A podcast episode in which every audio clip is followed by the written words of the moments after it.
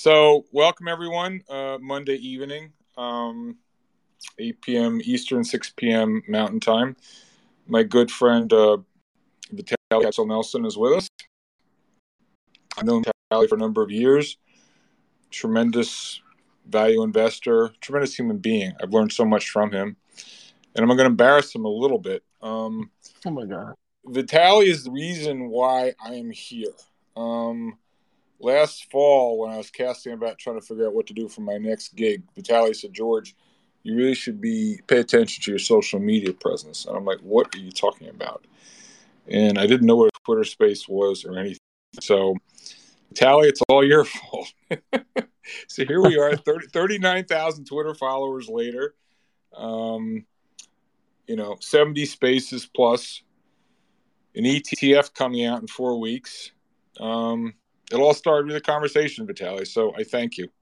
I thank you. Well, I think you have a real talent for this. So. Well, we'll see it was, how that goes. It was, it was easy to see. So anyway, thanks so much. So um, we're really honored to have Vitaly here tonight. Um, and for those of you who don't know, he has written. Uh, Vitaly, is this your fourth book now? Um, Soul in the Game. Third, third, third book. Third book. Okay. Yeah. The Soul Soul in the Game has come out.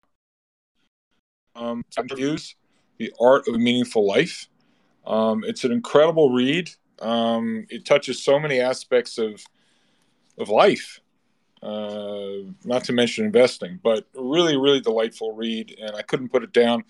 I I had the book. Vitaly had sent me the book a couple of months ago, and um, my homework assignment for this uh, space was I had to read the book. So there.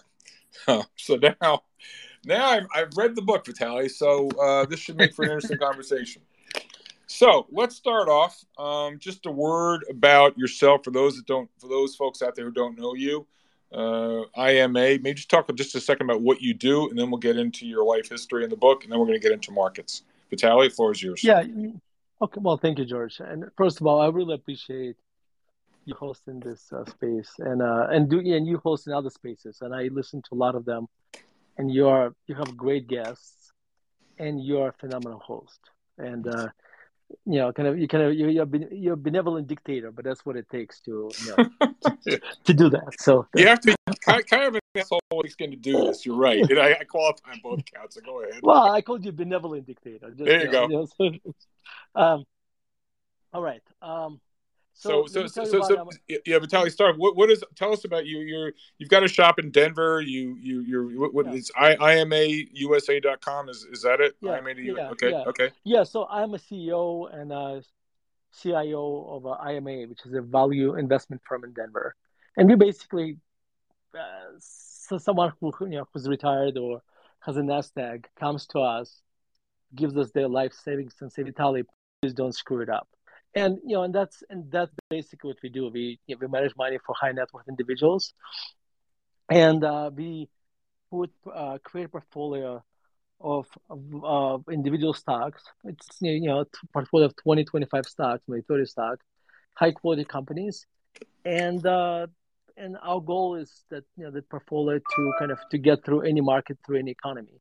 That's basically kind of the uh, that's what IMA does. And so I'm at heart a die-hard, well, you know, die-hard value investor, and uh, you know, you know, I spend most of my time reading financial reports, listening to conference calls, you know, doing that kind of stuff. So, so you survived the uh, the, the, value investing wipeout, and now uh, it would seem that uh, times are a bit better. That's that's terrific. So, Vitaly, let's go to um, you. You you didn't follow the normal route um, for people um, in this business. You have a very interesting background. Now, so Vitaly, you were born in 1973, but what's more, and from Russia. But what I find really interesting is not just you're a Russian Jew.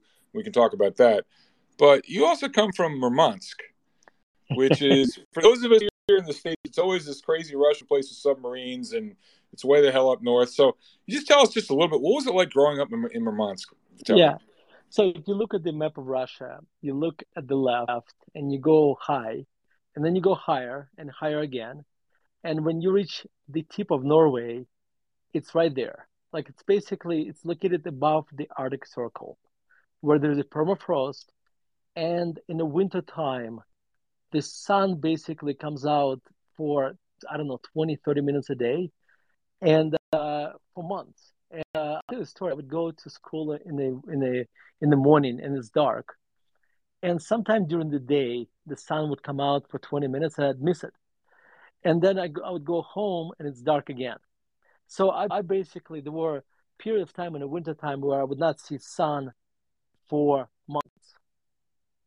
And uh, it was a sun was a, such a big deal that you know when, when it came, you know, when in the end of February, early March, kind of the sun would start to come out more and more, and they even have a celebration called a, uh, the Day of Sun. So um, it was a very peculiar place. Um, and so I grew up not just in Russia, but in Soviet Russia. So the economy um, at the time, actually, I did not know a single person who worked for private enterprise. Every single enterprise in Russia, or in Soviet Russia, or in Soviet Union for that matter, was basically owned by the government. From barbershop to shipyard to, I don't know, to pizzeria. Every single one was owned by uh, uh, by government. And by the way, just there are some people who have nostalgia towards the new generation has nostalgia towards socialism, I tell you, just don't. It's it's not fun. Um, but anyway, so uh, so we came to the United States in 1991, and I came directly to Denver, and, and uh, all right, so so Vitaly, we lost you. You were talking about, um, you know, uh, it was dark all the time, and then we kind of lost you. I don't. Oh, I, apologize. I, I apologize. So yeah, sorry, I apologize. Um, so you know, so it was, it was dark all the time, and uh, when not just in Russia, but it was a Soviet Russia.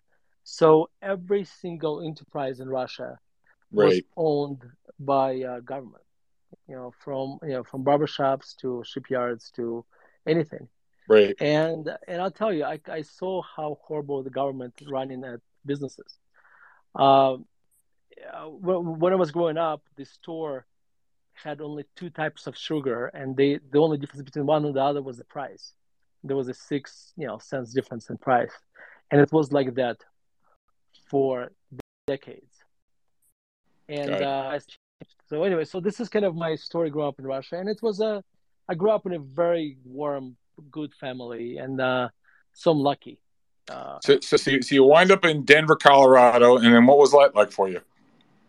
Well, so yeah, so our, our trip to the United States actually lacks the drama that normal immigration story, you know, would have, because we flew from Moscow to Frankfurt, and in Frankfurt uh, to Denver, I mean to New York, Pan Am oversold their flight in economy class, so they put us in the first class. So I flew to the United States first class. Um, when I arrived to Denver, my first was a huge culture shock, and let me tell you why because I learned about the United States from watching Hollywood movies. And in the movies, they spend most of the time showing you the, the, the coast, either, either West Coast or East Coast. So my perception of the United States was either the skyscrapers or palm trees. And then I come to this Denver, you know, to this place, Denver. There are no palm trees. It's very flat. Most buildings are you know, two stories. And uh, uh, so you're so you're in you're you're in Denver and it's snowing. It's like where the heck are the palm trees? That, that basically the, well, yeah, or, or, skyscrapers. Forget about you know. Okay, maybe okay, maybe no palm trees, but where are the skyscrapers? Because I've like my perception of America was like all these tall buildings everywhere.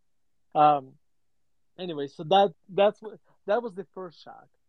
Um. Then you went to the store, and obviously, you know, there's a huge difference, you know, between American stores and Russian stores at the time and uh, I, so George, this is a true story.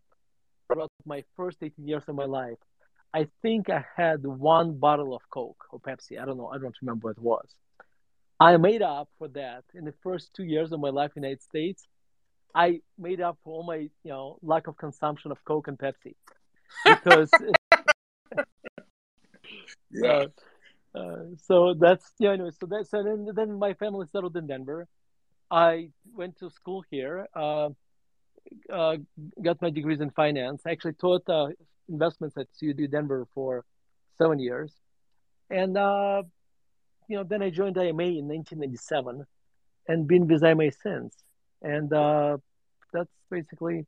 That's and awesome. I wrote my first book in 2007 and my second one in 2010. That's awesome. So, Vitaly, let me ask you, um, what for the average American? Um, I'm sure Russia's changed a lot since you were there, but mm. I'm sure I'm sure you're still keeping tabs on what's going on. What is the? Let me ask you this: What are the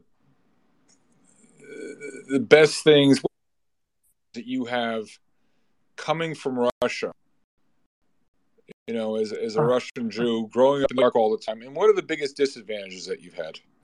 Well, my the, my biggest no in the first couple of months, the first year or two, this you know obviously the language which was a disadvantage.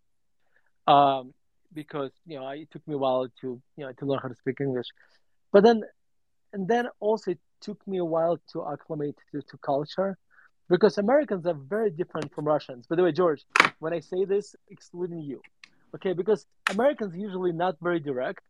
They smile, and, then when they smile, like you know, usually things are good. I remember I was fired.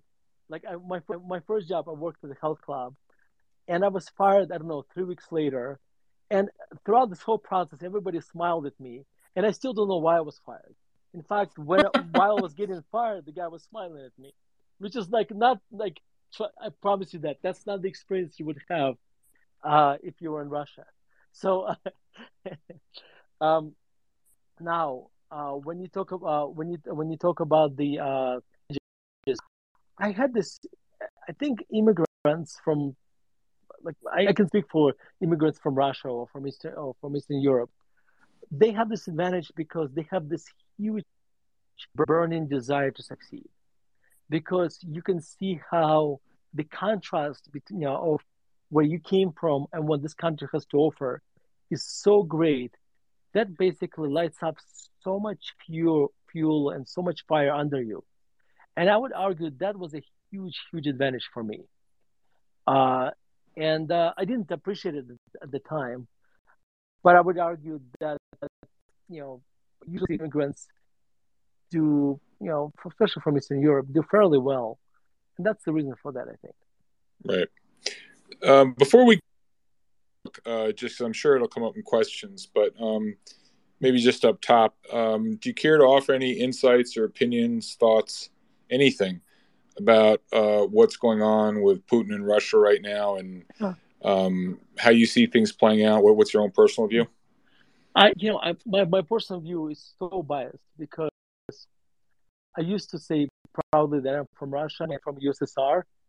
Um, uh, I'm I'm I'm truly embarrassed for Russia, and I I never thought this war like this war could happen. And I think this is a lot of people would probably agree with that sentiment. Um, the I am hopeful, and uh, and but I think the success of this war will really depend on one factor: how much how much patience the West will have to support uh, Ukraine in this fight. Because at some point, especially when it's close to winter, when Europeans will have to start paying the price for this war. It's you know it's not you know they may say you know what let's you know maybe maybe we'll, they they will want to put the end to this war, and uh, and and this you know and this therefore the support you know, to Ukraine may decline. Well, what, what, what, yeah, what, do you think Putin's motivation is? He wants to put the empire back together. I think so. I think this is you know I think I think that's um I like and I was mistaken in the beginning, like well before the war, that it was really about NATO. It's not. Uh, I mean, NATO was a sclerotic organization that basically had no purpose. It was not a threat to Russia at all. This is really about uh, putting, you know, yeah, exactly the you know the game back together. Yes. Got it. Okay, let's move on to the book now. There's so much to cover. So one of the, and again, it's a delightful read. It's an easy read. But one of the overarching topics in the book about Stoicism. Mm-hmm. And you spend a lot of time on Stoicism, and I know you subject studied quite a lot. So, deep and deep knowledge of Stoicism. Just maybe briefly give us a sort of Cliff Notes version of what it is and why it's important to you, and what are the key key points that you know that are important for you in terms of how it's how it's how you lived your life and advice you would give to others? Yeah, you know, so when, whenever I hear philosophy or Stoic philosophy, my you know my my thoughts were just a whole bunch of you know marble statues of dead folks, um, and language that I you know like that I can't or or, or you know or uh, when I stumbled on Stoic philosophy, I realized it's anything. It's it's nothing like that. I mean, yeah, there's still statues of dead people, uh, but it's a it's a beautiful it's a what it, the way I look at Stoicism, it's an operating system for life. Um, it's a this philosophy came out of uh, ancient Greece about two thousand years ago. Um, but when you read, and there, there's basically three main figures in the philosophy.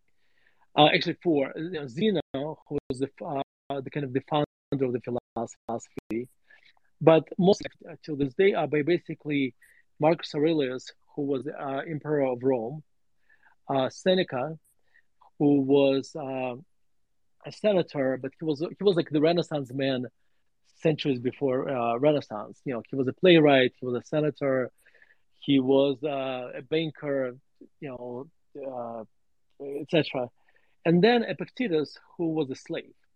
So those are three main characters, kind of in a in a Stoic philosophy. And when you read their writings today, a lot of them like um, they could like you feel like they could have been written yesterday, you know, because they all they what they write is about a human human condition, and human condition has not changed in two thousand years. We are you know we are as uh, restless now as we were two thousand years ago. But anyway, so the way I look at Stoic philosophy, it's an operating system for life, and this is my kind of interpretation of this. Um, when we are born, we have become with hardware and software, like you know, the, the kind of the operating system. And the operating system is basically most um, uh, obviously, you know, we know, you know, there is a some kind of BIOS prog- programming inside of it, so you know how, how to breathe, you know, etc., regulate your your heartbeat, etc. But how to act, what to do, etc. That operating system, you know, slowly is written by our parents, it's get impacted by our friends, by books we read, by circumstances. Um, what Stoic, Stoic philosophy offers uh, a kind of a more formalized operating system of how without and uh, and where you can reduce uh, volatility of your negative emotions. And by by doing that, you improve the quality of your life. This is kind of my of high level overview of Stoicism. So, um, is it something um, that you? Um, I know you, you write extensively on in the book. Yeah, it, it, really, it really is something that you've taken on. It's not just of interest. This has been. It's really impacted your life. The way the way you can. Yeah. Yeah. So George, it's a philosophy. It's a practice. In um, in the there's a there's this uh, Chinese proverb. Even though I'm not even sure it's Chinese proverb, it could have been written by lumberjack Jack, a lumberjack John or something. But it wouldn't be as, as interesting if you know if you know if I said it was written by lumberjack John. But it's a knowing and not, not doing is not knowing. So if you learn Stoic philosophy, but and so you know it, but you don't practice it, you might you know you, you might as well you know not know it. So it's it's a it's a it's a really practical philosophy where you by by practicing it, you're trying to reprogram, like in my years, almost five decades of my life, of five de- five decades of behavior. So it's a practice in which I'm gonna I'm gonna try to practice. I'm gonna fail. I'm gonna succeed. I'm gonna fail. And when I fail, I'm gonna try to improve and keep going forward. So let me give you. So let me tell you what, really, uh, what really brought me to it. Epictetus has this um, framework called control. And the dichotomy of Control basically says, and it sounds extremely simple, some things are, are up to us, some things aren't. Many things aren't. What is but what you discover what's up to us are so few things. Uh it's how it's you know it's how we behave, It's what what our values are. It's how we react. Everything else is not up to us. How what your boss tells you is not up to you. What uh, when you drive to work, if you have red lights every single on every single street light, that's not. And so once you realize how few things are up to you, you start focusing on them and realize you can't you try to control things you can control and things you can't control you let them go that little realization could completely change one's life because once you like you know it's a in, uh, anyway so that's a that's like one of the kind of um i would argue, i would argue that's probably the most important important frameworks that stoics has to offer but there's a lot more more amazing Vitali. Um, a lot of what you're um, articulating uh, I, am not a religious person, but what little studying I've done in Judaism, uh, I read in the Bible, a lot of those tenets are there. It would seem almost like every self help book you can find now is it's written. It was written thousands of years ago. This is literally nothing new under the sun, um, and so it's it's really it's really amazing to, to, to, hear you recite that. Um, it's it's kind of you know kind of interesting, George. Uh, um, early draft of my book, I had a few of my read it, and they were religious. Some were kind of Orthodox Jews, some were Christians, and all of them made the same comment. Yeah, that a lot of them reminds them of uh, of their religious scripture. Yeah, hundred percent. All right, so now let's talk about what what let's. I'm going to jump around here. Um, yeah. And, and we're going to get to the market, so we'll pick up the pace here a little bit. But there are a couple of things that jumped out at me. A couple of passages in here. Um, again, going back to um, the Stoics, you talk, and now I'm thinking of Twitter now. I don't know what they would have said about Twitter, but you speak about this, okay? Uh-huh. Um, and and so I'll just quote it. In ancient Greece and Rome, parents took their kids to study oratory skills from the teachers called sophists. The word sophisticated has sophist, sophist in its root. Sophists focus on the art of persuasion through both emotion and reason, and kids were taught to argue both sides of an argument. Stoics, on the other hand, put the emphasis mainly on reason, not emotions, in their communications. I don't know. Sounds to me like we might do a lot better these days with having more Stoics and fewer sophists in contemporary times, don't you think? Yeah, yeah. I, well, yeah, and I, by the way, um, I'm guilty. Like as a writer, as a writer, when I write, I'm guilty of being a sophist. But if I if I was a Stoic as a writer, probably nobody would read me. Um, but it's a very important. Uh, this sophistry is extremely important for a couple of reasons. Number one, now I'm talking to uh, when I talk to corporate management, you realize that uh, for you to become a CEO of a company or CFO of a company, you have to be a very good person. Your your skills of articulation have to be impeccable. So whenever you listen to, and I find myself whenever I listen to somebody who's a terrific speaker, I have to remember that this person, even though this person may be not lying to me, and they may, they may have a lot of substance, I know that my perception of what they're saying is also clouded by their oratory skills. So when when that happens, I always I remind myself about this and try to kind of write down the bullet points of what they're saying. So I'm not so I'm not swayed by the emotion and by the skill of the delivery, but I'm really looking at the essence. That's point yeah. number one. Point number two, we have to be very careful not to be sophists to ourselves. Now that like a lot of times what happens, we do a lot of self-talk when we talk to ourselves, right? And a lot of times when something happens to us, we over dramatize it by, you know, saying, oh, my, my life sucks and this is bad and this is bad and this is bad. Stoics would tell you to try to kind of um, bring it down to the bare bones. Marcus Aurelius uh, and uh, had this analogy. You know, when somebody brings you this, like you know, when you go to a French restaurant and they have the uh, fish that, and they has a couple, you two paragraph describe what that fish is. Um, you know, it's a salmon from uh, from Alaska, and the yeah, yeah, yeah, yeah, yeah, yeah, exactly. Caught from Vitali's backyard, you know, and it was it was kept as a pet in his aquarium for nine months. Exactly. Yeah, exactly. Yeah. That whole nonsense. Exactly. Yeah. Yeah, exactly. That's sophistry, right? And what Marcus Aurelius would say, he would say, "What you haven't found is a dead fish with some." okay, but but but you know what? That is such an important quality, because a lot of times we kind of we, we do this to ourselves.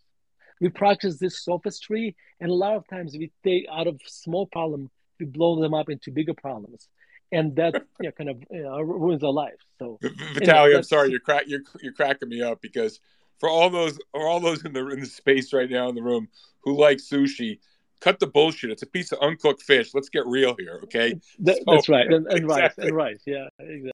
Exactly. Yeah. All right, listen. We can go on. You have a wonderful chapter about abracadabra. You're talking about the means, four modes of communi- communicating: the preacher, the prosecutor, the politician, the scientist, and the scientist. And the first three of them all involved some type of emotion or posturing.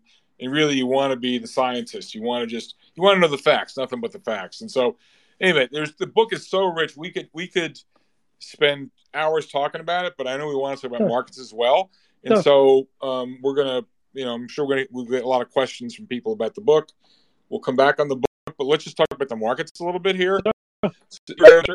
I can remember uh, being in space with you, you know, last year, and you know, I imagine you're having a pretty decent year right now. So maybe mm-hmm. put this in a bigger context. You've been around, you've seen cycles. Um, um, this from what is this mark? What are your sort of high, most highly held convictions right now about the market? Like, you, where do you think we are in the cycle? What do you like? What don't you like? You don't have to get individual names, but yeah, yeah. you know, what are your conviction ideas right now, uh, Vitaly? Well, let me talk about the market first. I think the if you look at the market today, it reminds me kind of 1999 2000 bubble like it's kind of the this is like i call it dot com 2.0 bubble okay it's it's never identical right? It's not you know, it's never identical but there was a but there was a lot of speculation you know there was a lot of speculation and there were a lot of companies good companies and bad companies got incredibly overvalued in 99 2000 the same thing happened this time around as well. And um, what's happening uh, so when the dot com bubble burst, was rotation to value. So that's happening, and there was a lot of kind of uh, uh, uh, the market was declining, but there was a lot of you know those rallies, um, you know, and uh, and I think we are basically kind of you know the dot com stocks are going through one of those uh, periods right now, kind of you know kind of you know kind of uh, bouncing back. Uh, again, this is I could end up being completely wrong, but this is this is what it looks like to me. And um, I look, um, I spent the last couple of days. I spent a lot of time looking at some of the uh, the portfolios of some of the investors who I actually admire. You know, whose portfolio is getting completely bummed out, and you know, the, people I know who, who are very good at identifying.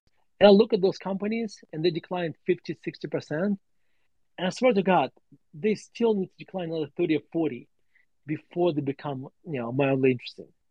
Um, so, the, like, so when I look for stocks today, despite the decline in the, you know, the markets are still expensive, and the uh, companies that generate cash flows, those haven't really declined that much. I mean, the, I should, I shouldn't say, I should say differently.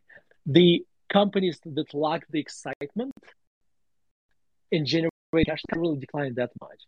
So um, overall, I think the uh, like our new accounts today, about only seventy percent invested invested. So we only have about you know, we still have about thirty percent cash for new accounts. Uh, and uh, one of my favorite sectors, um, I so we we own pipeline. Uh, we, you know we own pipeline companies, and I think those are those businesses are kind of going uh, through uh, very interesting uh, transition. If you look at the previous, you know, like from uh, let's say 2010, no, 2013, I don't know, through 2015 or whatever, uh, you know, like they um, they were basically over, overbuilding, and they were leveraging up, and they had a lot of projects, uh, and they basically just focused on maintaining the dividend, and at the same at the same time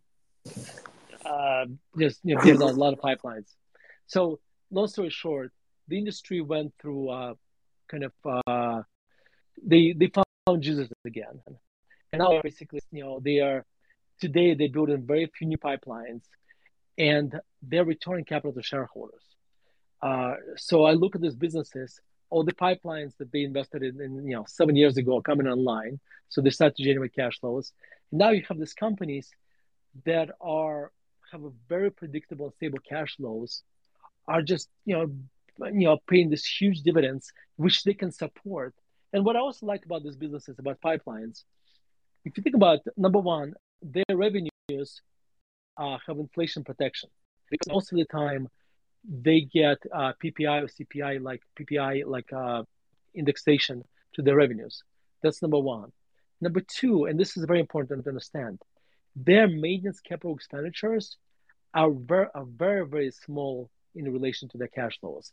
Like I'll give an example. I think, like, uh, it's a, like if you look at the enterprise products, and I'm now going from my memory, I think they are like operating cash flows maybe like seven or eight billion dollars their maintenance capital expenditures are only three or four hundred million dollars a year. You serious? Oh, some, some tiny number. I, I mean, you know, I'm trying to show the magnitude. It's very, very small. Because think about pipeline. It's a, it's really, it's a long-term asset. It's a long-term asset that really requires very little maintenance. So even if you have inflation in metals, etc., the impact on their know, maintenance capital expenditure is going to be on the overall is going to be very small. And at the same time, we are going to be producing more in the United States of natural gas and oil, etc. So they'll benefit from that. Right. Um, so, so, these guys are more volume dependent than they are price dependent. Is that fair to oh, say? Absolutely, absolutely, yes. And and and uh, and the and the pricing for uh, uh their their revenues uh, if you know if inflation if there's inflation the revenues go up. If there is deflation they don't. So it's a kind of it's a you're protected both ways. Got it. Um, so that's probably you know without going to specific stocks that's probably the industry right. That's one you really like. yeah, yeah, yeah. Vitaliy, let me ask you a different question. So you're a pure you're bottom up guy uh, yeah. so I'm sure you have a macro view, but you're bottom up guys. So the extent to which you're fully invested depends on how many ideas you can find. So you're saying new accounts now would have 30% cash. Well, let's wind the clock back. I mean, I mean, say at the, at its at the absolute bottom for value investing, say you know end of uh, 2020, beginning of 2021, you know, 18, 20 months ago. I mean, was there a time when you would be like, you know, how high would you would you get fully? Were no, you, I, were you 100 percent invested at some point?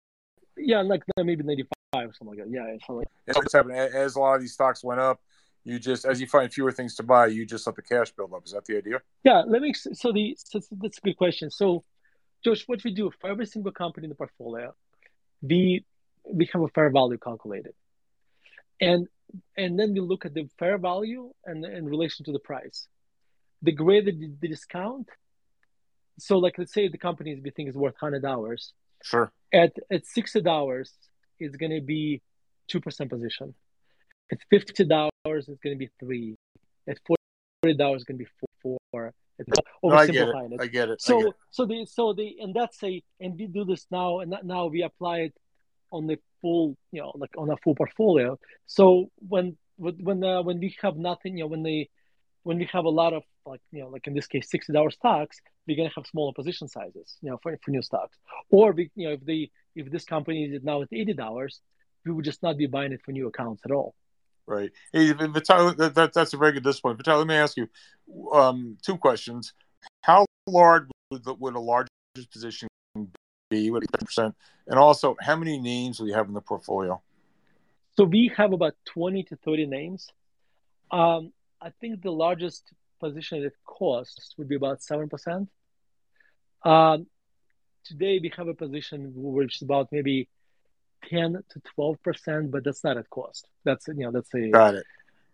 Got it. Got it. And so you're always just reassessing relative to target price what the uh, risk reward is, and that yeah. that, that, that that's, that's right. Yeah, I think probably average position probably about five percent. Right. And you still and and I mean I know you don't but there just, yeah. there just must be plenty and plenty of stocks that just look still wildly overpriced to you know yeah so we just we just we look one stock at a time and we look at it and we kind of look at the company's quality, and then we say how much the company is worth, and if there's margin of safety. And a lot of times you find that there's a lot of dollar twenty, dollar thirty dollars, and we need to buy forty cent dollars or fifty cent dollar. Right. So yeah. Could I let me just? I'm going to ask one broad question, then we'll go to some questions from the, uh, the folks in the room. Uh, consumer stocks. Um, yeah. Consumer, you know, it's rare, but consumers are coming under a lot of pressure now with real incomes being eroded by rising inflation, food, food and energy. Well, it's coming off, but it went up so much. My God. Um, and in particular, retail. Um, mm-hmm. where I think you know there've been a lot of high-profile blowups. Uh, retail uh, companies like Walmart, Target, too much inventory. Mm-hmm. Sales are coming way below budget. You know, and the outlook is pretty bleak. Do you have any um, thoughts on consumer stocks broadly or yeah. by sector? Do you have any thoughts on consumer? Yeah. So we, yeah, yeah. No, I think George, I think you have a question. I am very concerned about inflation, and obviously, so is everybody else now. But like, I can see, like, let me just mention some of the sources of inflation, aside from the, in addition to the what our government did over the years. Okay, but in addition, you know, so but we also have a, you know, Russia causes you know increase in commodities, uh, but Russia is also impacting uh, prices, uh, the supply of uh, um, fertilizers and fertilizer, which is you know of all calories going forward. Uh, also, we have deglobalization, where globalization was deflationary. Glo- uh, global you know, deglobalization is inflationary. Like you know, uh, and high interest rates are actually, if you think about like uh, high interest rates drive prices of everything higher as well. So you know when you when you bought Lexus and you got zero percent financing for five years, that's gone.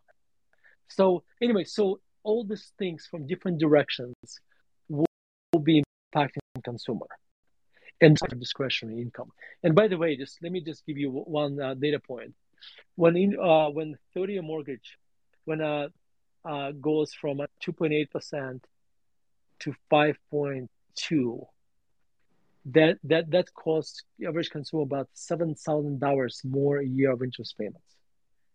Uh, wow. Uh, so on the on the on the median home on the which is about three hundred I forget now the number uh, four hundred something thousand dollars now or whatever that number is. Okay, so that is about ten percent of median income. Immediate income is about seventy thousand dollars, roughly, or sixty something. So that's about ten percent of somebody's uh, income pre-tax. Um, so yeah, so I'm very concerned about consumer, and so we reduce our consumer exposure today is almost nothing. So yeah. we reduced it, you know, you know, discretionary consumer spending to almost nothing. that That's reason. great. That's great. Okay, so let's just hold it right there. So we'll get to some questions now from the rest of the room.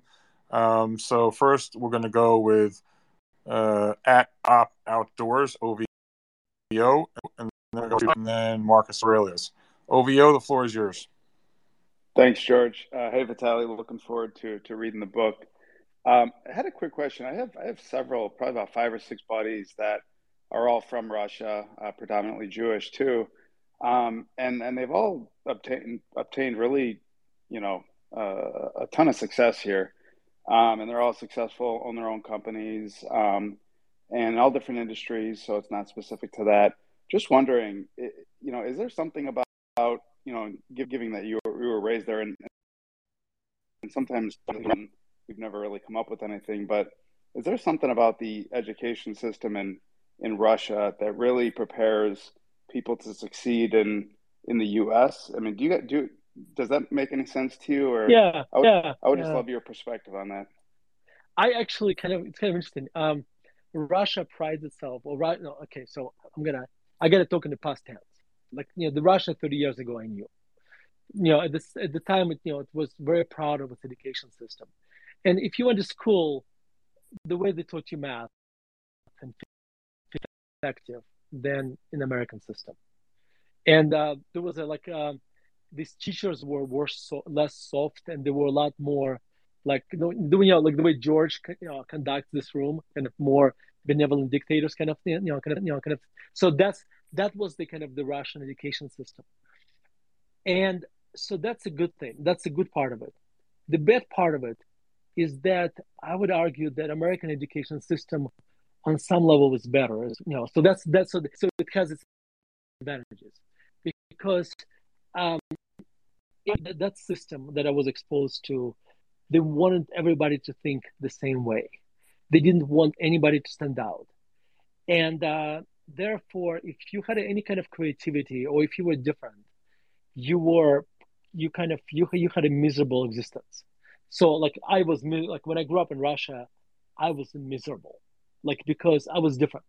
So that's you know that's my you know again, and this is very local. My this is my experience, and I, and I know I have some friends who didn't have that experience.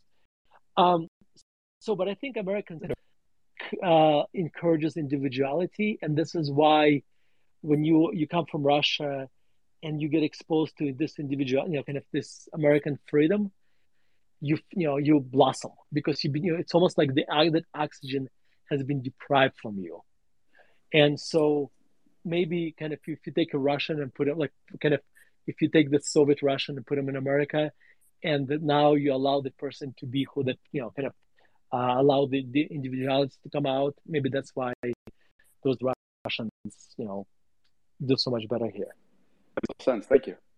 Thanks. my pleasure. Perfect. Great question. Let's go to uh, Marcus and then Gnostic. Marcus Aurelius, the floor is yours. Unmute yourself, please.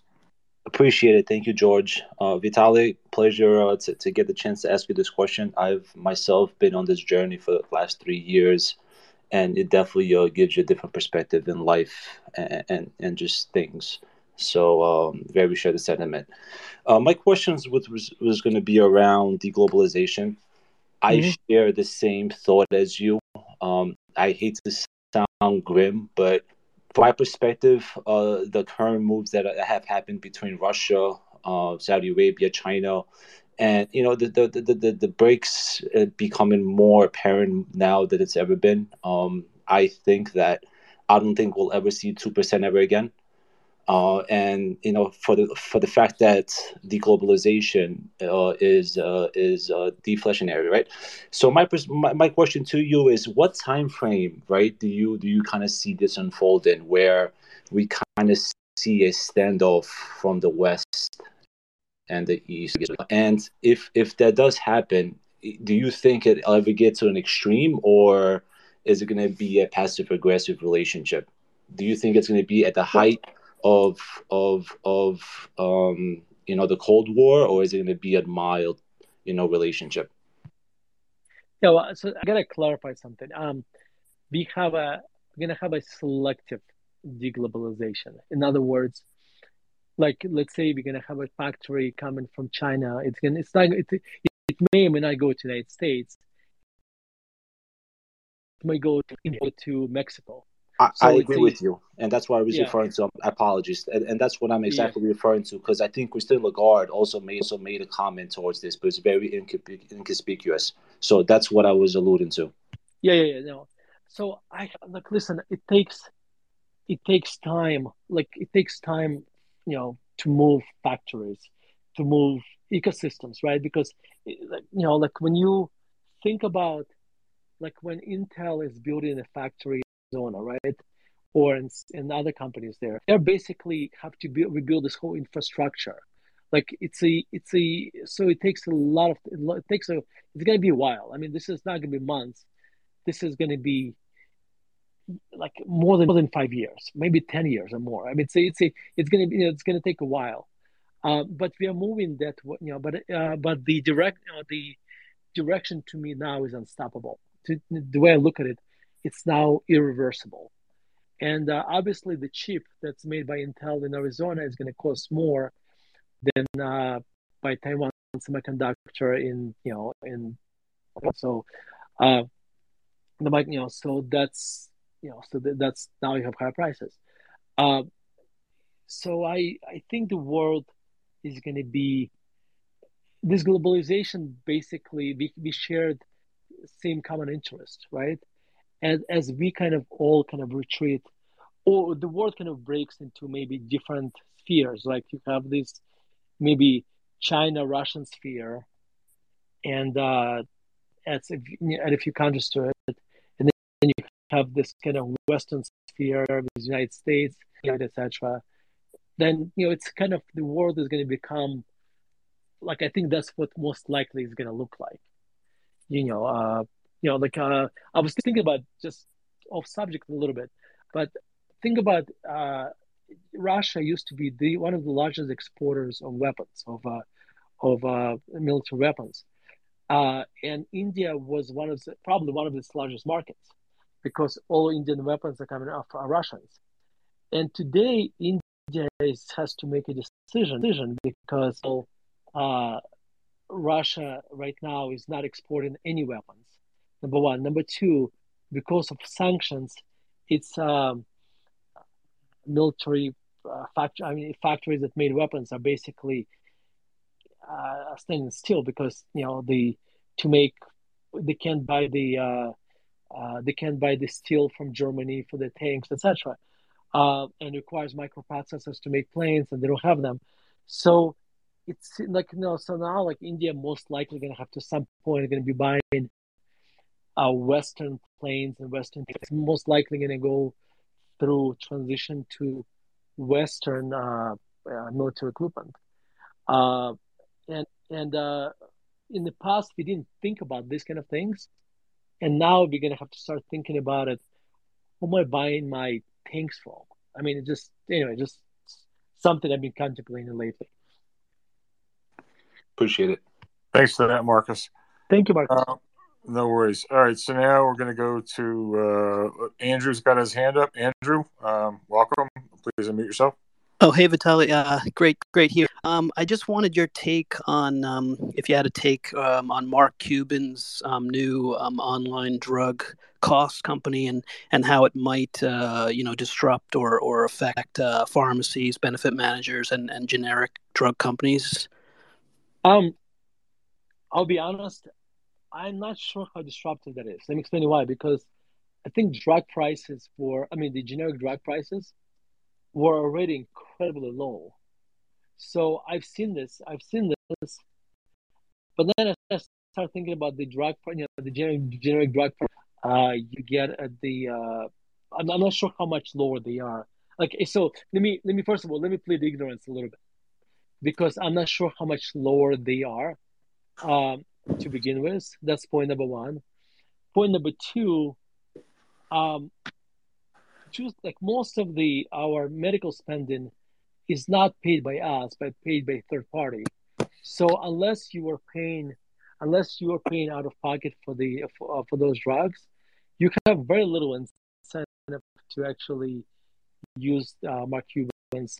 And you know, and you know, and so, uh, so I'm not sure. Like, I'm not sure it's how much impact it's going to have on a healthcare cost because when you when you when, when you have a health insurance and you go to Walmart and you just pay your copay, then you don't even care how much it costs. So just you know, uh, there is not, but you know, I'm not sure how revolutionary that is. You know, because if you anyway, that's that's kind of my five cents on this. Yeah, Vitaliy, I remember, and and I don't want to put you on the spot. I would try to stay yeah, yeah. individual names. Yeah. I this thing because you were very public about it, and I think it was a great pick of yours actually last year. I remember you mentioned McKesson. I think. Yeah, um, yeah, we still okay. Yeah, yeah. You you you you you still own the stock? Yeah. yeah. Right. Yeah, no, it's so, our largest. Like, it's our largest. It's our largest position today. Well, do you te- what tends? Uh, can you at all? Uh, what, what, what type of turnover do you have? Like, do you tend to have reasonably long holding periods. Well, that one we own it for six. Like, this is a this is a great case study because we George we own it probably for six years. Yeah. Uh, and I there was like because I write like I write about some of my stocks that I you know that I own, and this one I happen to write a lot. I wrote you know I wrote a lot the last six years, and I tell you this, this is kind of tells you a lot about uh, patience. I think we bought the stock about 130 to 150 dollars, and George for four and a half years, it only the only thing it did it gave me a headache, and then it gave me all the returns in a year and a half. So that's just that tells you about I mean, life is not linear. We know that's one of the tough things yeah. about this business, which actually leads me to another chapter you had in the book. You were mm-hmm. talking about a really, really hard time, one of the worst periods you ever had professionally, and the yeah. pain that you were suffering. I believe it was around 2015, if I'm not mistaken. Yeah. yeah. Did you speak a little bit about that? And for everyone in the room, because we've all been there before, I always like to say sometimes the market makes you look smarter than you really are, and sometimes it makes you look dumber than you really are. The mm-hmm. truth mm-hmm. inevitably always lies somewhere in the middle. Um, mm-hmm. Maybe you could talk about your your your, your bad streaks and, and what's for you. Yeah. Well, so 2015 started out like a normal year, and then like like almost every other month, one of my stocks would get you know would get shot, like you know decline 20 30 percent, and uh, and then uh, in October November that year, I remember it just uh, like like we had a lot of stocks decline.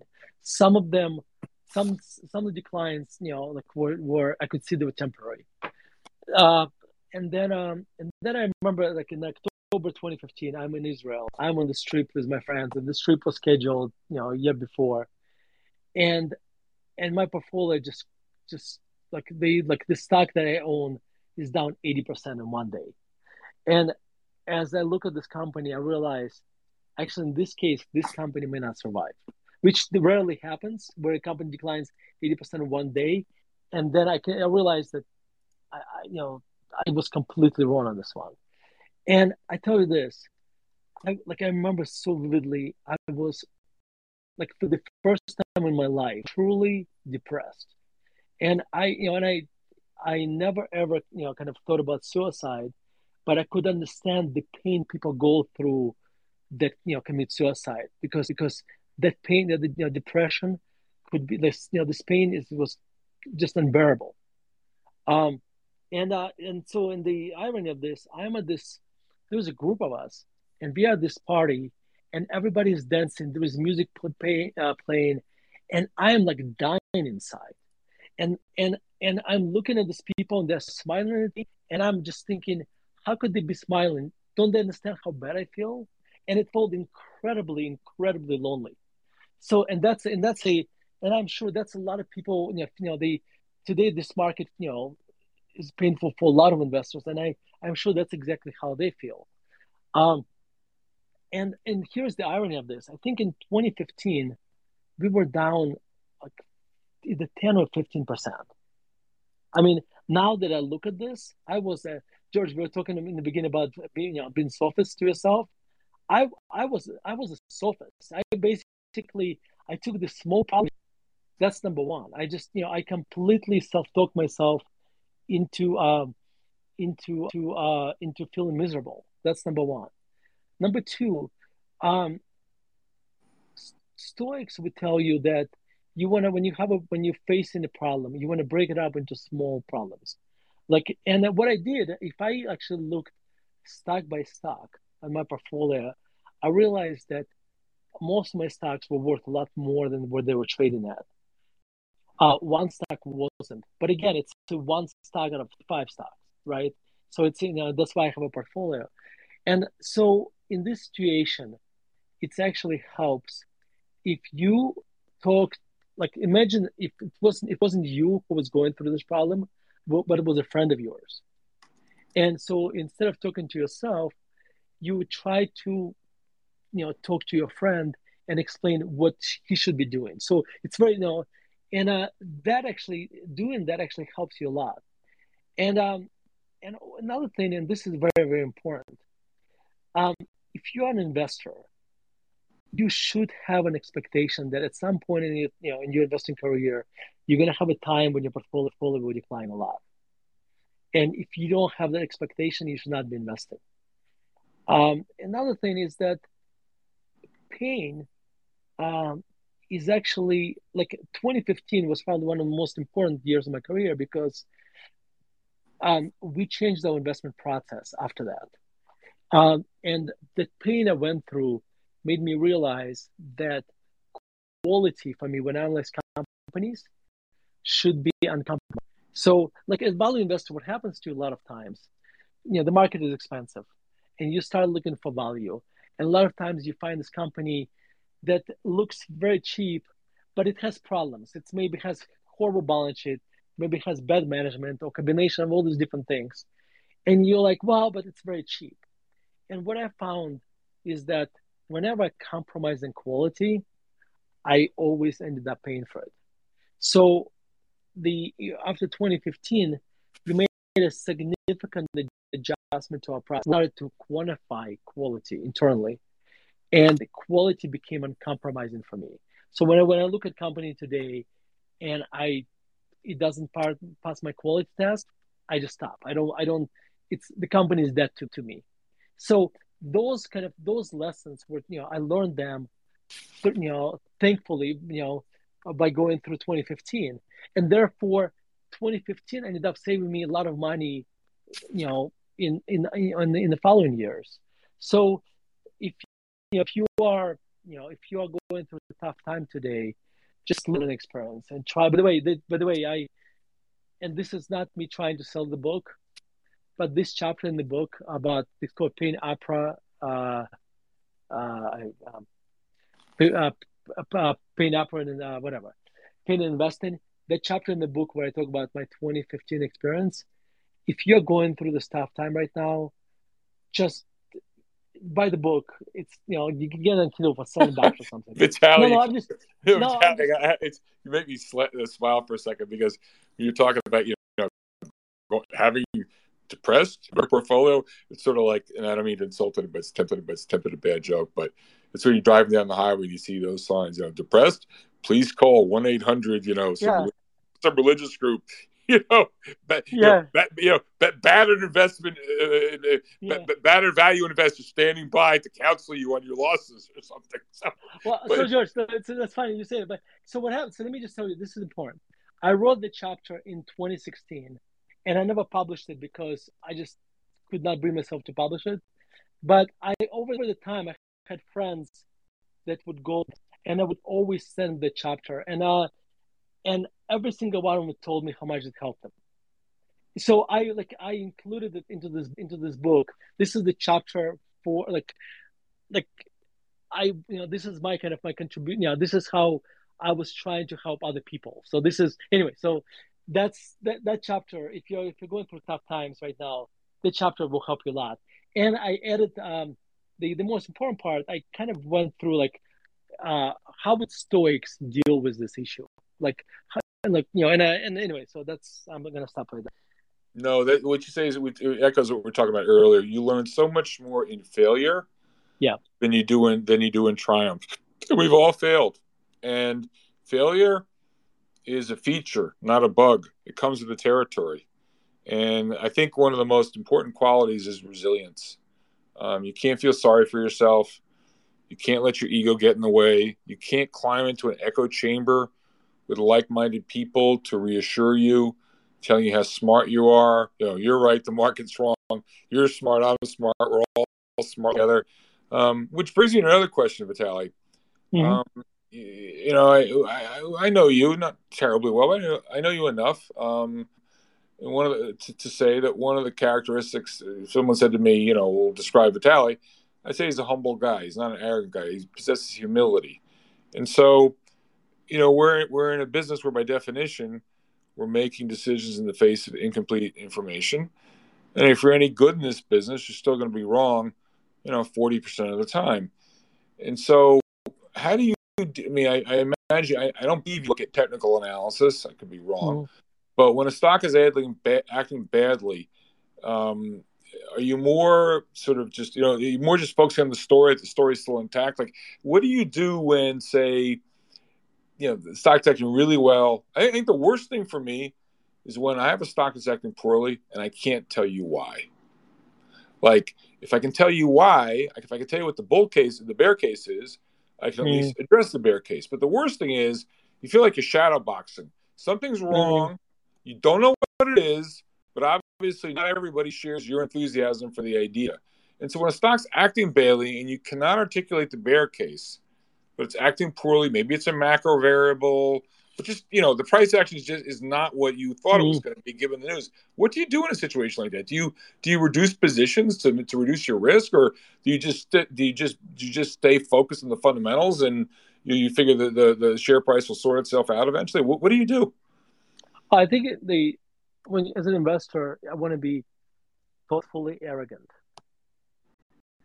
And because every think about it, every time you buy a stock or if you a stock, you're mm-hmm. basically saying I'm right and the market is wrong, right? So that's where the Correct. arrogance comes in. Correct. But there, there are different type of arrogance. There is an arrogance that comes from comes from saying I am a great per, I'm a great person. I have a successful track record. Therefore, anything I do will turn to gold. That is a very dangerous arrogance, right? And then there is a thoughtful arrogance where I earned that right to be have an arrogant opinion about this company because I have done a lot of research, and my research is this, and so which is happens to be different opinion from the market.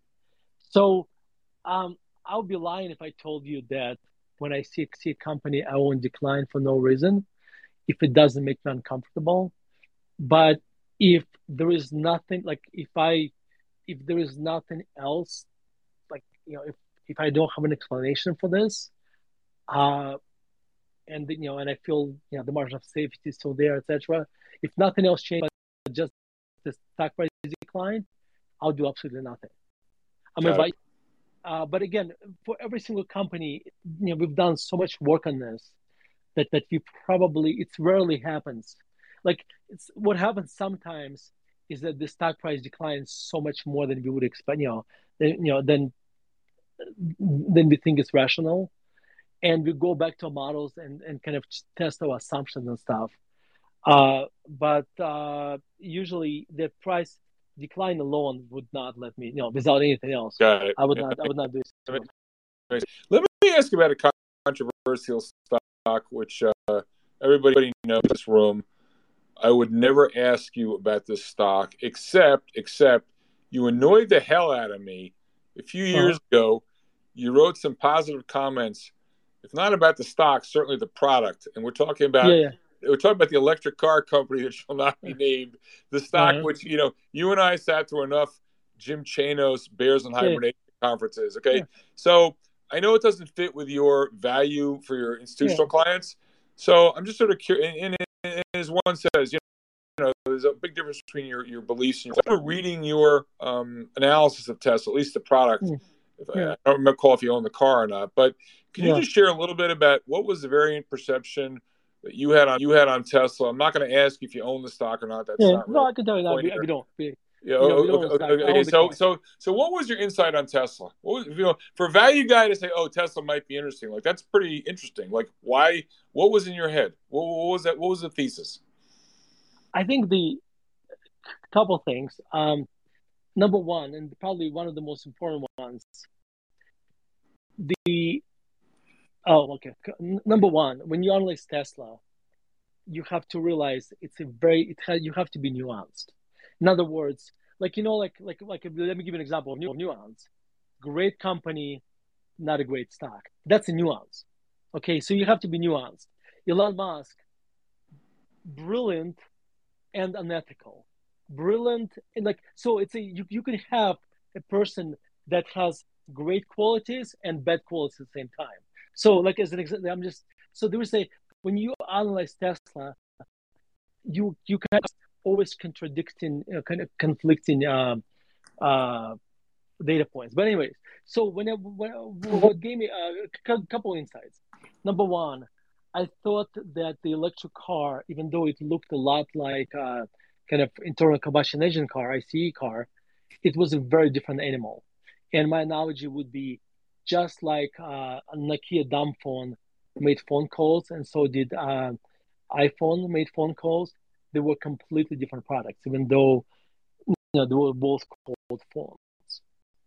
And, and my insight was that you need a completely different skill set to make electric car, which is a you know which is battery battery motor and a lot of software, than ICE car, which is you know which is a uh, has a very different complexity and it's a m- much more complex engine, a lot less software, etc. So that was a one insight. So my point, my, my insight was that what people consider to be an advantage that General Motors made, I don't know, 10 million cars, I, I the disadvantage because it's going to be, it was very difficult for Nokia to transition to making smartphones.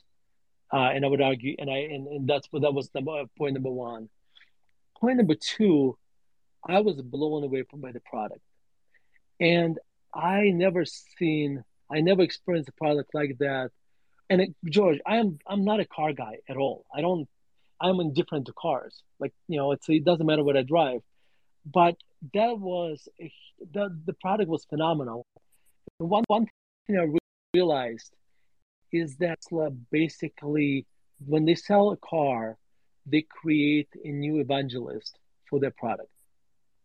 And, uh, and so um, the they will sell as many cars as they make. That was kind of my you know you know so there was a you know it's a more complex answer, but this those are kind of the points that come to mind right away, and uh, so that's you know and so those were kind of the you know the highlights. So those so those are really observations though about the about the company the product. You weren't so the the two at the time well, how did that how did that translate into your view on the stock? Yeah, no. So at the time, I thought it was a it was a path dependent company, and I was right, meaning right. that in a sense there was a lot of debt, there was a lot of debt, there was no cash flows, and its fate is basically tied to things it can control. So if uh, economy went into tailspin, if the interest rates went up, whatever, the company would you know may have to, if you were a shareholder they might have diluted the hell out of you. So I didn't think as a long, but as a short, I didn't think it was a good short because I also realized if things play out well, then then we get to escape velocity where they'll be able to, you know, kind of, uh, you know, to finance themselves. And then once they get to scale, you know, who knows, you know, there's a, there's a, they can, they can take market share from others and you know, and make millions of cars. Got it. Uh, so it's a. This is why you know, like, like it's, it's kind of kind of funny when I wrote. So I wrote a, uh, uh, like it's a. Uh, you can buy it on Amazon. It's a I don't know. It's fifty page uh, research piece on this, so you can go to my website and download it there. Um, and um, both bulls and bears hated me because well, you know, because, you know, you know, Vitaly, I always love you. I never hated you. I hate you wrote that. No, no, no, no, I know, no, no. But but but let me make an important point here. Like, I wouldn't. I mean, an ARK research report on Tesla is not worth the paper it's written on. But however, when I see a smart guy like you, who I respect, mm-hmm. put in you know a positive word, um, the product in the company, maybe maybe not the stock, that really made me sit up and take notice because um, you're not a Kool Aid drinker. Far from it. You tend to be more on the skeptical end of things. So to me, there was tremendous information content. And the fact that you were, you know, you had something positive to say. So uh, you were right, and you were right, and I was wrong. So there. So, so, so take that, Vitaly. Um, all right, let's go. Let's go to LC. LC, um, you had a question? Please unmute yourself, LC. Yeah, a couple of quick ones. One, um, if you're managing money for individuals, uh, balance the dynamic between what you think you know is right, which is, but contrast that with kind of the managing the relationship with the individual client who might have uh, insights that are inconsistent with what uh, you think is the right thing to do with the portfolio. And, and, and to that to that end, do you, do you manage the same approach or the same uh, exact portfolio for everyone, or do you kind of uh, customize that around each client's views? That is a great question for that. Um, so we, the way it's kind of, I like I made is a little bit different. Is that our marketing, our marketing is very is uh is not traditional marketing. Is that when when somebody reaches out to us, uh, and they want to talk to me or to like somebody in my firm, we have them read a 40 page brochure. And only after that, and, and by the way, most of the time, people who become my clients, our clients, people who read my articles for years. So usually, so there's a, people that come to us, they come to us for what we do. If somebody, you know, so the, um, and uh, so there is a like much greater alignment um, uh, up front. And by the way, when I talk to somebody on the phone, uh, to prospects on the phone, it's the it's the interview that's going both ways because I'm looking to it's the person is not interviewing it's not just that person interviewing me. I'm also interviewing that person to see if that person is the right fit. You know, if there's right, philosophical fit. That's to answer your question number one. Question number two, number two um, we have two portfolios. We have a kind of a core value portfolio and we have a dividend portfolio. And uh, we created dividend portfolio because I I saw how many people were buying this bond substitute stocks like Oaks and Kimberly Clark's, and I realized these people will blow up when interest rates go up. And so we created a portfolio where the margin of safety is not as high per se as a lot of stocks we own, like in a value portfolio. you know, but still. But I don't have to worry about the that portfolio declining substantially, uh, like when interest rates go up just you know because you know you're buying undervalued companies that also pay dividends. Um, uh, but anyway, so that's number one. So we have two portfolios, and then when clients come to us, we allow them. Customization happens two ways. Number one, each portfolio will look differently because stocks we bought six months ago may not be same stocks we're buying today. So that's number one customization.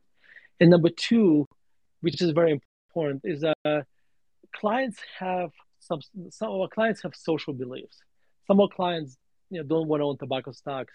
Some don't want to own pipelines, which we own, uh, uh, and whatever. So when they become a client, they tell us what which industry groups to avoid. So and this is how we practice practice socially responsible investing. We basically let clients decide what their social beliefs are, and we just exclude those stocks from their portfolios when you buy them, if you buy them.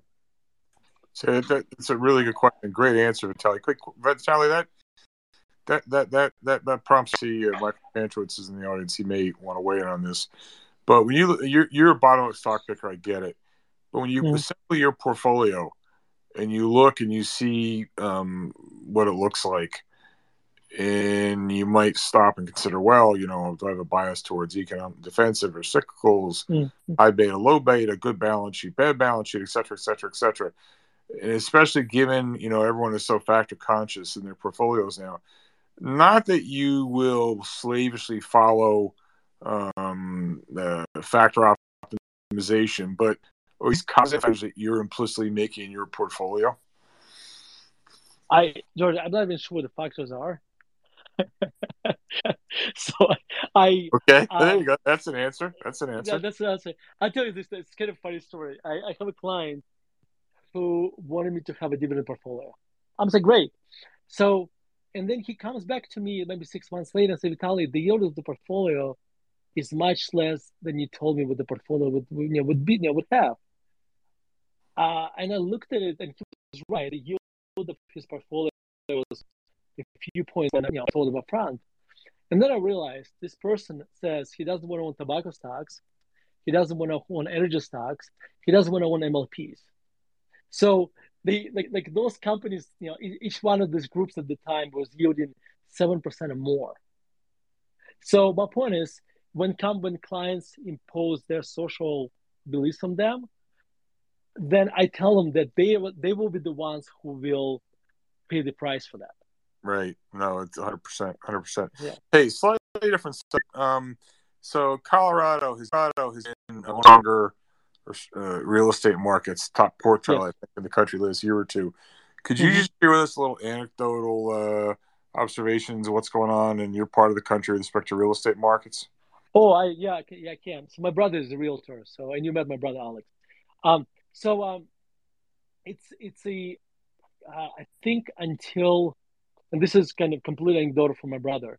Until April, my brother was complaining to me all the time, said Vitaly, I have a client who wants to buy a house. We make an offer, then offers come in, and we don't buy the house, and the house gets sold for twenty percent more, like you know, above asking price, or fifteen percent more above asking price, and this was happening all the time.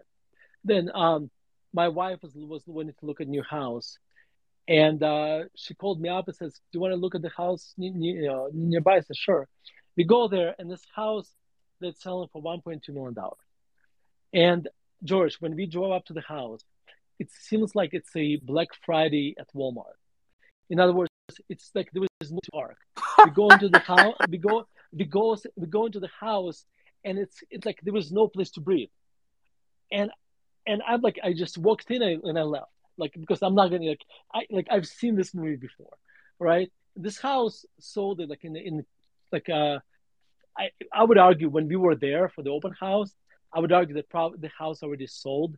The realtor probably used it to get new clients, but anyway, sold for three hundred thousand dollars more. For, it's a one point two million dollar house sold for one point five just in a matter of days.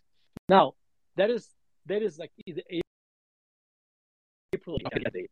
Now the opposite is happening. Now my brother says he, my brother loves to complain. So now he's complaining. He says, I, I have people who uh, I have people who want to sell houses and they just don't sell.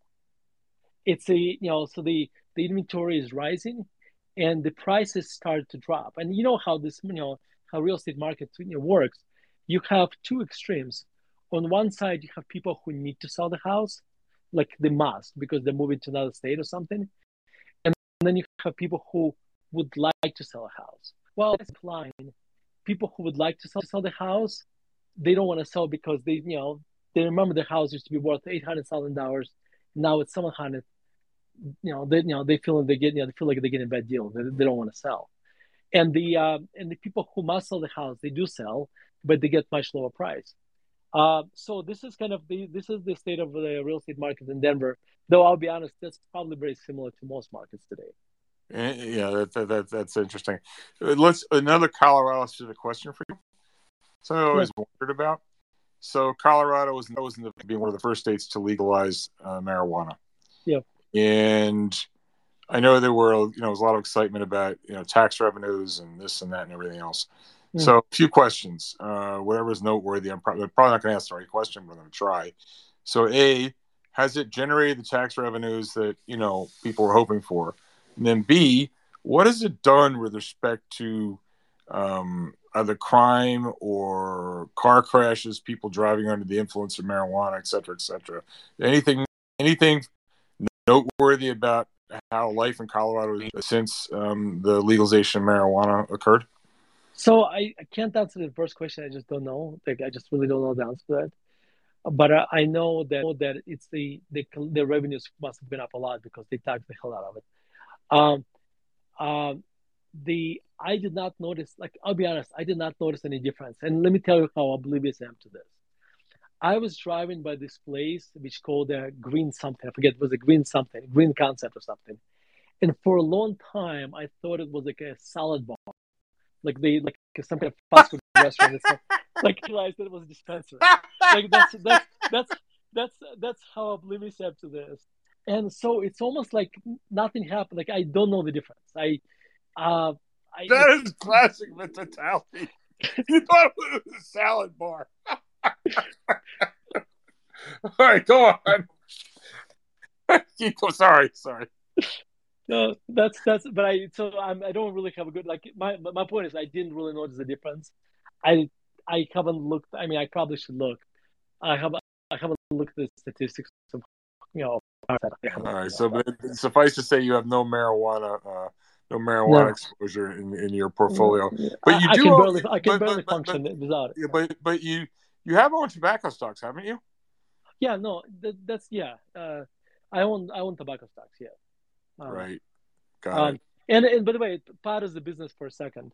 Um, if you are look at if you look at growers in general, like if I ask you to name me uh, a rich broccoli grow uh, bro- bro- broccoli farmer, you probably won't be able to name it because it's you know it's a commodity you know because it's a commodity and it's a race to the bottom.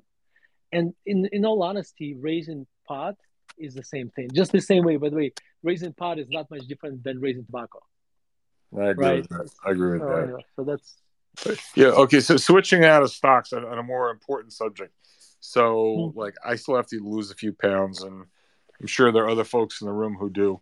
And I remember from one year to the next, you like you, you had a stock split. I don't know if it was a three for two or five for four, but um, I know you got religion about your diet, and I should talk about a book. Yeah, and. You, also, you also talk about um, having walking meetings or, or, or trying to go for walks, yeah, meeting people. Yeah. So these simple little life, and also you don't eat desserts at all. So yeah. can you talk a little bit about like how did you get on the straight and narrow? Like not eating desserts, no more sugar, and also how much do you walk every day? So okay, so let's start with walking. I walk about forty minutes to an hour a day. Depends, you know, uh, sometimes more, but I walk every single day, and I either when I walk, I either listen to audiobooks or talk on the phone. But to me, uh, like right now it's a summer, so the sun comes out, like it's it's it gets hotter sooner.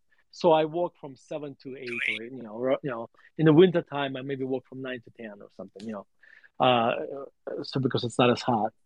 Um, so what happened was that when, when I got into my forties, I realized that the the previous forty years were much easier and that it's you know if I keep doing what I'm doing, I'm gonna I'm probably gonna have heart issues, probably gonna be much fatter. So I realized I have to make some adjustments, and um, I started to work out, and um, the workout part was kind of difficult because I tried to work out before and I could never stick to working out, and I realized that I have a uh, I have a willpower to quit things, but I don't have willpower to acquire new habits. So I did this working out was kind of interesting. I hired a trainer, and for the last four years, um, I have a training. I work out with a trainer Monday at 8 at 8 a.m. An appointment on the calendar, and nothing. You know, it's a uh, and nothing. Com- you know, I never cancel it unless it's a dire, dire emergency. So that's how I got to work out. About desserts, George, when you go to a restaurant and uh, you're done with your main course and they bring you dessert menu, and if every single time you have to make a decision, you know, I'm gonna I'm gonna eat the dessert or not, that consumes energy. And during the day, you have a lot less energy, you have a lot less willpower. And so you're most likely to say yes. Now imagine, George, if I, if I, um, like, uh, yeah, I, I don't know what, how, you know, if you eat pork or not, but let's say you're a religious Jew and you don't eat pork. If I offer you pork, you're to say, I don't eat pork, right? And it's to consume very little energy from you to say no, right? Because it is part of your identity that you don't eat pork. If I offer you a cigarette and you don't smoke, you say I don't smoke, and again, me offering offering a cigarette will do absolutely nothing for you because you're a person who doesn't smoke. So if you if you tell yourself I'm the person who does not eat desserts, and it's actually becomes a lot easier not to eat desserts because every single time it's what I call it a half binary decision. It's in other words, instead of saying yes or no, you just it's it's always no. So you consume very little willpower, and uh, like I basically when I'm in Denver, I don't eat desserts, and it's a drives my mom like I also don't eat like when I'm in Denver, I don't eat meat. Like when I say meat, I don't eat steak. Uh, I eat chicken, fish, etc. And it drives my mother-in-law crazy because we'll go to her house and they would make shish kebab or whatever, and she would offer it to me. I said, "Sorry, I don't eat steak." And she's like, well, just one time. And I have, I say, you understand, there is no such thing as one time. Like if I eat it once, I'm gonna start eating it all the time. And uh, you know, and uh, that's that was basically that's how I stopped eating sugar. Uh, so I don't, you know, I, you know, I diet a little bit, and I write about this in the book.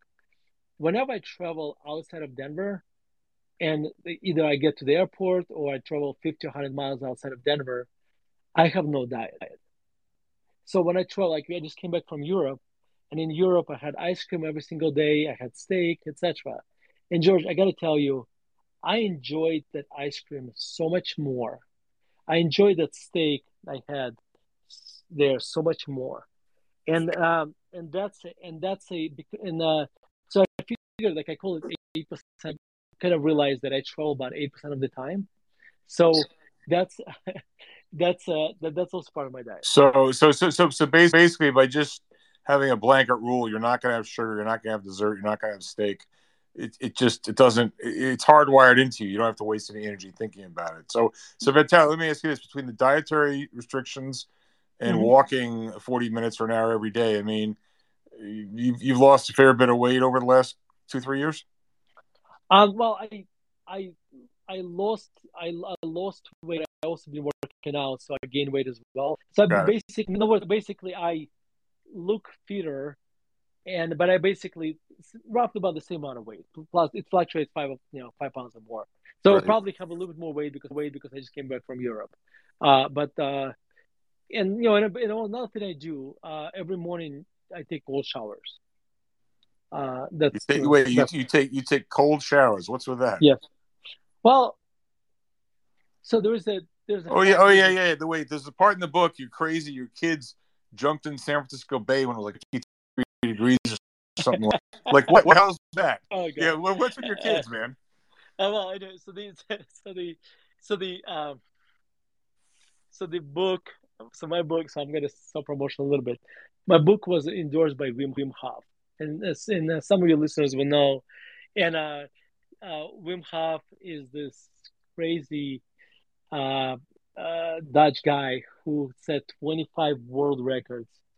Uh, he goes by the name Iceman, uh, doing insane stuff in the cold weather. George, he would he climbed Kilimanjaro barefoot. What? He's yeah, no, absolutely. Look it up. Uh, he uh, swam under ice for 65 meters or some some some insane stuff. He walked in the like. There's a like if you read up on him, it's just cra- it's crazy. Um, but he, you know, and he he's a huge advocate of basically doing stuff in the cold. And um, and it's one thing I noticed, and you know, and there's a, you know, I'm not, I'm not an expert on this, on that part of it, but the uh, basically shocks your body, it's releases toxins, and it's actually good for you. So there's health benefits. Um, I'm doing it for different reason. I'm doing it uh, because when I wake up in the morning and I, and I turn on a cold shower and I and I look at this cold water and I so don't want to go into it. And then I tell myself, well, what's gonna happen to me? I'm just gonna, I'm still gonna be, you know, I'm not gonna die. It's not like I'm like if I if I was jumping off the plane with a parachute, like yes, I can see the risk, and there's a very tiny, tiny risk that I will die. But there's nothing's gonna happen to me if I get in the cold water. So, you know, so I kind of I use my willpower to get into this cold water. In the first 30 seconds, I'm uncomfortable, and then I feel absolutely fine. And I kind of train myself doing things that I kind of don't like. This is kind of that's what it's for. And also, you know, in the morning, it wakes me. You know, it's a it wakes me up, and I feel like I, I love doing it, especially after workout. Uh, so that's you know that's part of my health. All right. All right. I got one more question for you. Um, again, if anyone wants to ask Vitaly about anything from uh, stocks to 50 water to 20, 20 minute sunlight uh, on, on, on, on, on, on, days growing up in Murmansk, have at it. Here's your chance. Raise your, raise your hand. So, Vitaly, last question for me anyway. Uh, classical music. Why do you write about composers so much? And maybe share with us, I don't know, the story or about who is your favorite or most interesting composer? Um, so Freddie Mercury has this song that's called the "There Must Be More to Life Than This." This is my realization. Uh, when I used to write only about investing, and I started writing about life and classical music, it gave me more meaning in life. And I like you know, and uh, classical music uh, composers were creators and they had a very interesting lives. And they, you listen to their music today, and like you listen to Tchaikovsky music and you think how great it was, it is, and but you don't realize how much pain he went through to compose that music. Okay, so you know, and uh, the story I'm going to tell you is actually about not about Tchaikovsky, by the Berlioz, who was I forget he was French. I think he was French. Yeah, yeah, he was in France. Yes. Uh, he uh, he it's a French. He's a French composer, Jewish French composer. And the reason I remember he's French, because uh, a few years ago I've been to uh, uh, to his uh, birthplace, uh, Grenoble in France. Anyway, so so this guy wants to study music. His, his parents, just like any Jewish parents, wanted to become a doctor. So they are against him studying music.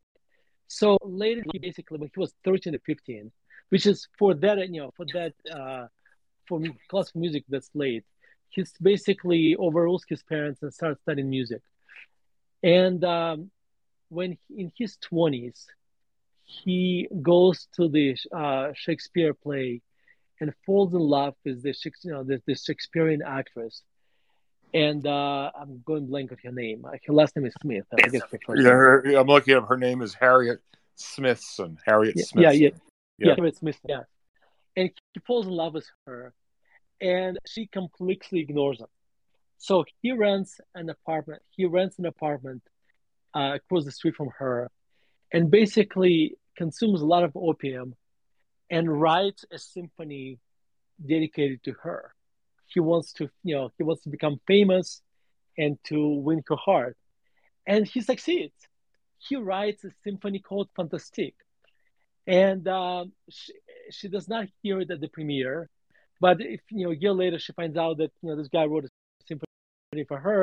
She hears that they they get married, uh, her uh, career as a performer is declining. She starts drinking, so the marriage falls apart.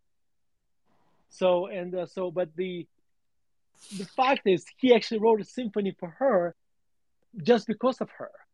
And what's interesting about this is that Berlioz did not receive classical training, and his Symphony Fantastique broke all the rules of uh, symphonies composed at the time.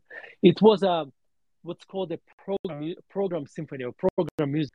Like uh, when you think about opera, opera is a program music because there is a there is a story and then there is a music written about it around it. So Berlioz' uh, Symphony Fantastique did not follow traditional rules, and it was a program music.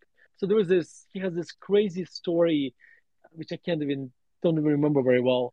That you know that you know he he wrote and then wrote music around it and my point is a lot of times if you know the rules it's difficult to break them but if you don't know the rules it's so much easier breaking them because you don't know them and i think it's exactly what he did so this is kind of the this is why i like this story that's Plus, awesome some, that, that's a great story that's terrific all right so Vitaliy, this has been wonderful um, so again soul in the game. Uh, delightful read. It's not just about value investing, but it's about life and um, stoicism. Terrific, terrific book. Um, I, I, I, really enjoyed it. Um, hold on, we got a one more question here. I think coming in. Oh, a couple questions. I sorry, I was. So I want to go to uh, here we go. MQ uh, and then Igor. MQ, the floor is yours. MQ, unmute yourself, please. Thanks, George. Appreciate the opportunity to ask a question. Thanks for hosting the space. And Vitaliy, thanks for being here. Um, I just had a question. I was wondering if you could talk a little bit about your investment process. Um, you know, how do you pick portfolios for clients? Do you do you tailor them individually? Um, if you could talk a little more about your like time frame and whether I'm curious if you use options MQ, I think we kind of covered that a little bit. I don't know if you just came in them recently, but Vitaliy was if talking. If you did, I apologize, yeah. and I will listen to the recording. I did yeah, join yeah, recently. Yeah, yeah, I got out of work late. Yeah, if you wouldn't mind, I think we, we touched Maybe, Let me let me answer it partially. Like what I, yeah. I'm not going to repeat myself, but basically, MQ, um, we look when we buy companies. We you know even though they're public companies, our process is not that much different as if you were analyzing a private company. If I was a whole company, so which has been a Warren Buffett process, right? So I'm, you know, I'm not just buying a piece of paper. I'm, I'm uh, I look at, I have an attitude of buying a whole business. as if I was owning for 10 years or longer. Okay, so you know, so I liquidity is my friend. In other words, if this company gets overvalued, etc., I'll sell it, and if it gets undervalued, I'll buy more. But I'm not looking to buy a company and sell it in six months. So we're looking to own the stocks for a long, long time. So uh, we have a long-term time horizon, and basically we're looking for three things. We're looking for, to buy. What, what does quality mean? It's basic, comp, basic companies that have good management, good balance sheets, significant competitive advantage, high return capital, you know, this kind of things. Uh, and uh, we want to, you know, we want them to have some growth. Uh, and growth is part of, you know, so so you have quality, you have growth, and we want to buy them at a discount uh, to fair value. So we want to have a margin of safety. That's basically, and we just do this kind of one company at a time. That's that's that's our process. Thanks, Vitaliy. Uh, Thanks for the question, MQ. Hey, Igor, Igor, the floor is yours. Unmute yourself, please, Igor. Thank you, George. Uh, I want first of all to thank Vitaliy from the bottom of my heart about, on the book. I'm also, also an immigrant from the Soviet Union that came around the same time. I do skiing, so a lot of what he wrote was near and dear to me, and some of the ideas that he put in the book really resonate with me, uh, since we had a lot of similar upbringing and experience. Now, the question that I have is related to how you incorporate macro, if at all, into your stock uh, investment. Since we talk a lot about, you know, bear markets and cyclicals not doing well and, you know, industrials, you know, and this and mm. that, right? Right. So I know that, you know, if you go into recession, right, no matter, you know, how good your stock is, right, valuation wise and fundamentally, it will likely go down because people just don't have the money to buy stocks, right? Do you care a lot? Uh, do you care at all about? Um, okay, so I'll give you three answers. Uh, what Seth Klarman he said, uh, uh, we worry macro, invest micro. What does worry macro mean? So I'm instead of trying to be um, uh, worry about the weather. Uh, I'm trying to worry about the climate. So if I worry about the weather, meaning that I'm going to try to figure out what the economy is going to do the next three to six months, where the interest rate is going to be in the short term, what the Fed is going to do in the short term, uh, this kind of thing. The problem is that, you know, like, you know, if you spend a lot of energy on trying to figure out what the weather is going to be tomorrow, that energy is going to be completely wasted a day after, right? So, and in all honesty, more people are fairly bad at this. Like we are. It's just very difficult to predict what the you know what the economy is going to do in the short run. Um, and uh, so what what we try to do instead is focus on big macro trends that are like you know that's going to be like climate changing events, and then tweak our portfolio to the or at least not to get hurt by that. So this is how we look at macro. Uh, uh, this is kind of our approach to macro, and uh, and Igor, uh, time in the market is incredibly, incredibly difficult, and I don't think I've seen many people who've done it well more than once. And it's kind of like the worst thing that can happen to you a lot of times. You get it right once, and you feel like you got it figured out, and then you know it, you never did again. Uh, George, you remember the Elaine Garzarelli? Oh, oh yeah. And she was a wonder in 1987, and then she never got it right since.